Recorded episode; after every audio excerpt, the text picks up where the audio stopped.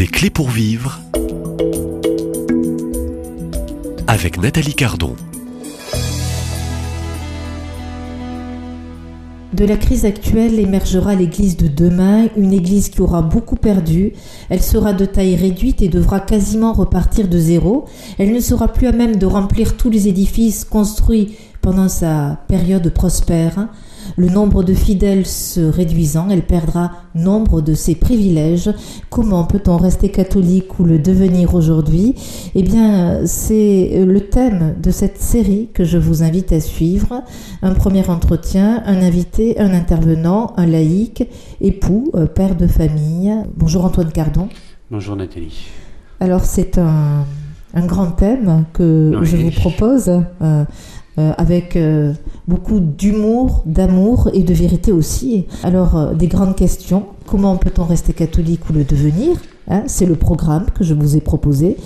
La toute première question, au fond, c'est quoi la définition d'un catholique ? Et j'irai beaucoup plus loin. Qu'est-ce qu'un bon catholique ? C'est à vous la parole. Avant de savoir comment rester catholique, avoir une petite idée claire de ce qu'est un catholique, ça me semble... bien sûr, opportun. Eh bien, catholique, je dirais, moi, c'est quelqu'un qui a eu affaire à Jésus-Christ, d'une manière ou d'une autre, mais qui l'a rencontré, et que ça a bouleversé sa vie, ça a fait un changement radical. Et voilà, un catholique, c'est quelqu'un qui a fait donc cette rencontre, et qui a basculé dans, je dirais, un autre monde, le monde de l'infini, de l'amour même de Dieu, et que ça change une vie. Voilà, et je dirais que quelque part, c'est ce qu'on parle de la perle précieuse dans l'évangile. Enfin, voilà, il y a un secret, il y a une clé des clés pour vivre, une clé de lecture, sans laquelle on ne peut rien comprendre, quoi. Il est possible d'avoir des connaissances intellectuelles, et c'est bien, mais si on n'a pas rencontré Jésus-Christ, quelque part, il faut le dire, on n'a rien compris. Et même, quelque part, toutes ces connaissances qu'on peut avoir, du catéchisme, tout ça, si on ne désire pas cette rencontre, ça peut être quelque part de nocif, parce que je dirais qu'on peut avoir une idée fausse, voilà, et s'en contenter, ce qui est pire. Alors je dirais, ce qui est important, me semble-t-il, c'est de désirer cette rencontre. Mais ça a aussi un coût, il faut le dire. Jésus-Christ, c'est pas n'importe qui, c'est le Sauveur, c'est Jésus. Désirer le rencontrer, c'est aussi faire face à la réalité. Et avec les grandes questions métaphysiques qu'on peut se poser sur le problème du bien, du mal, du péché, du salut... On est fait pour aimer, aussi voir où on en est, est-ce qu'on n'aime pas. Quel amour on peut avoir qui puisse être à la hauteur de Dieu. Oui. Alors vous parlez dans ces premières minutes aussi de désir, de la rencontre. Alors si parmi ceux et celles qui vous écoutent n'ont pas encore fait cette rencontre, comment, je dirais, éveiller peut-être ce désir pour vivre de cette rencontre et aller peut-être plus loin. Après, qu'on l'ait rencontré ou pas, à la limite, je veux dire, c'est secondaire, parce que Jésus, quand on le rencontre, après, il se cache. Enfin, c'est ça, toute la vie chrétienne, c'est on le suit. Il est là, il passe, et nous, on l'attend. Et on l'attend de plus en plus douloureusement. Quelque part, on ne peut plus s'en passer. Et c'est merveilleux, c'est pas rigolo. Voilà. Mais alors pour le désirer Jésus-Christ, désirer cette rencontre, je crois qu'il faut être de bonne volonté, c'est-à-dire d'abord reconnaître qu'on a au fond de nous une soif infinie d'aimer, d'être aimé, et que Dieu existe, qu'il n'y a que lui qui peut la combler. Deuxièmement, de voir qu'on n'en vit pas, et d'accepter d'en souffrir quelque part, mais en souffrir et en même temps à l'intérieur de cette souffrance, je dirais simultanément, il naît une espérance.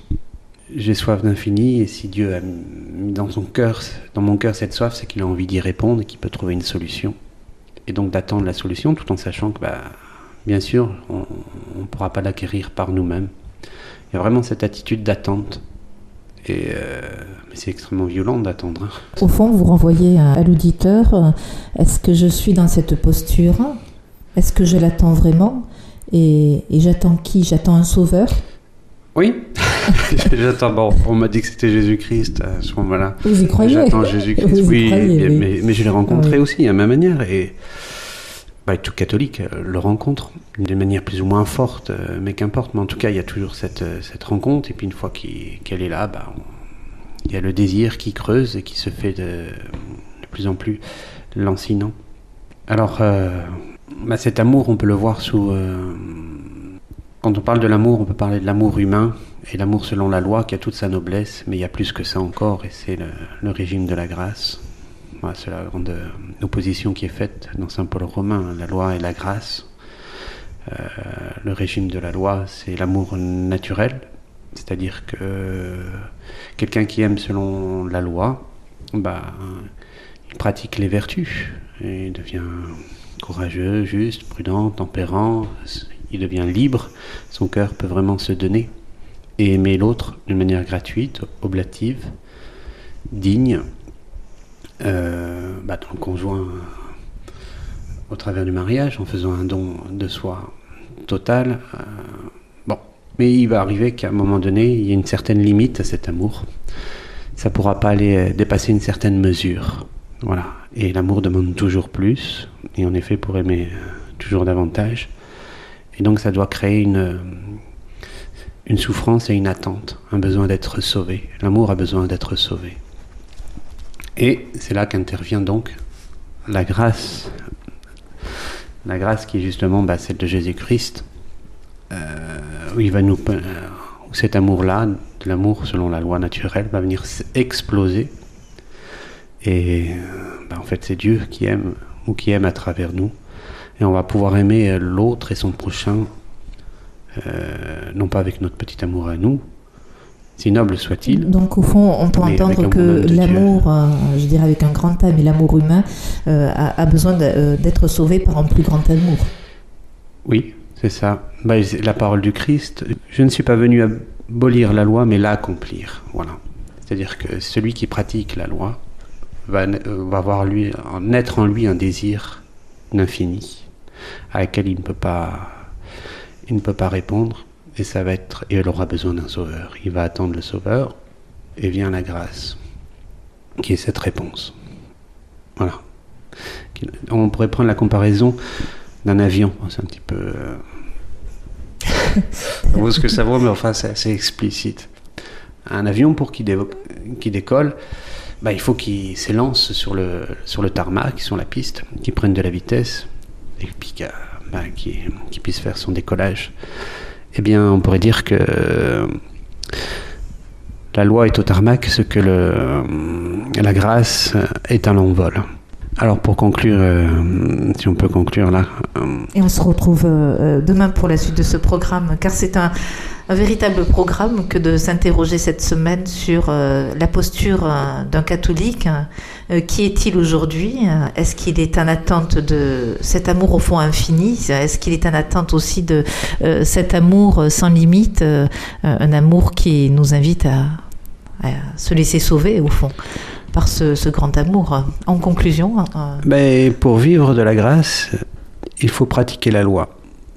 Et la grâce repose sur la loi. C'est la conclusion. Et donc, on va rester là. On va en rester là pour aujourd'hui. Merci Antoine Cardon. Je vous propose donc de poursuivre dès demain des clés pour vivre au fond. Si on suit un petit peu ce cheminement dans ces premières minutes, pour vivre de la grâce, il faut vivre aussi de cette loi naturelle. Mmh. Oui, c'est ça. Ouais, c'est tout le programme. C'est un beau programme. Hein. On est d'accord. Ce programme en vue du salut, au fond, un chemin de sainteté. À demain, Nathalie. À demain, même lieu, même heure. Et merci.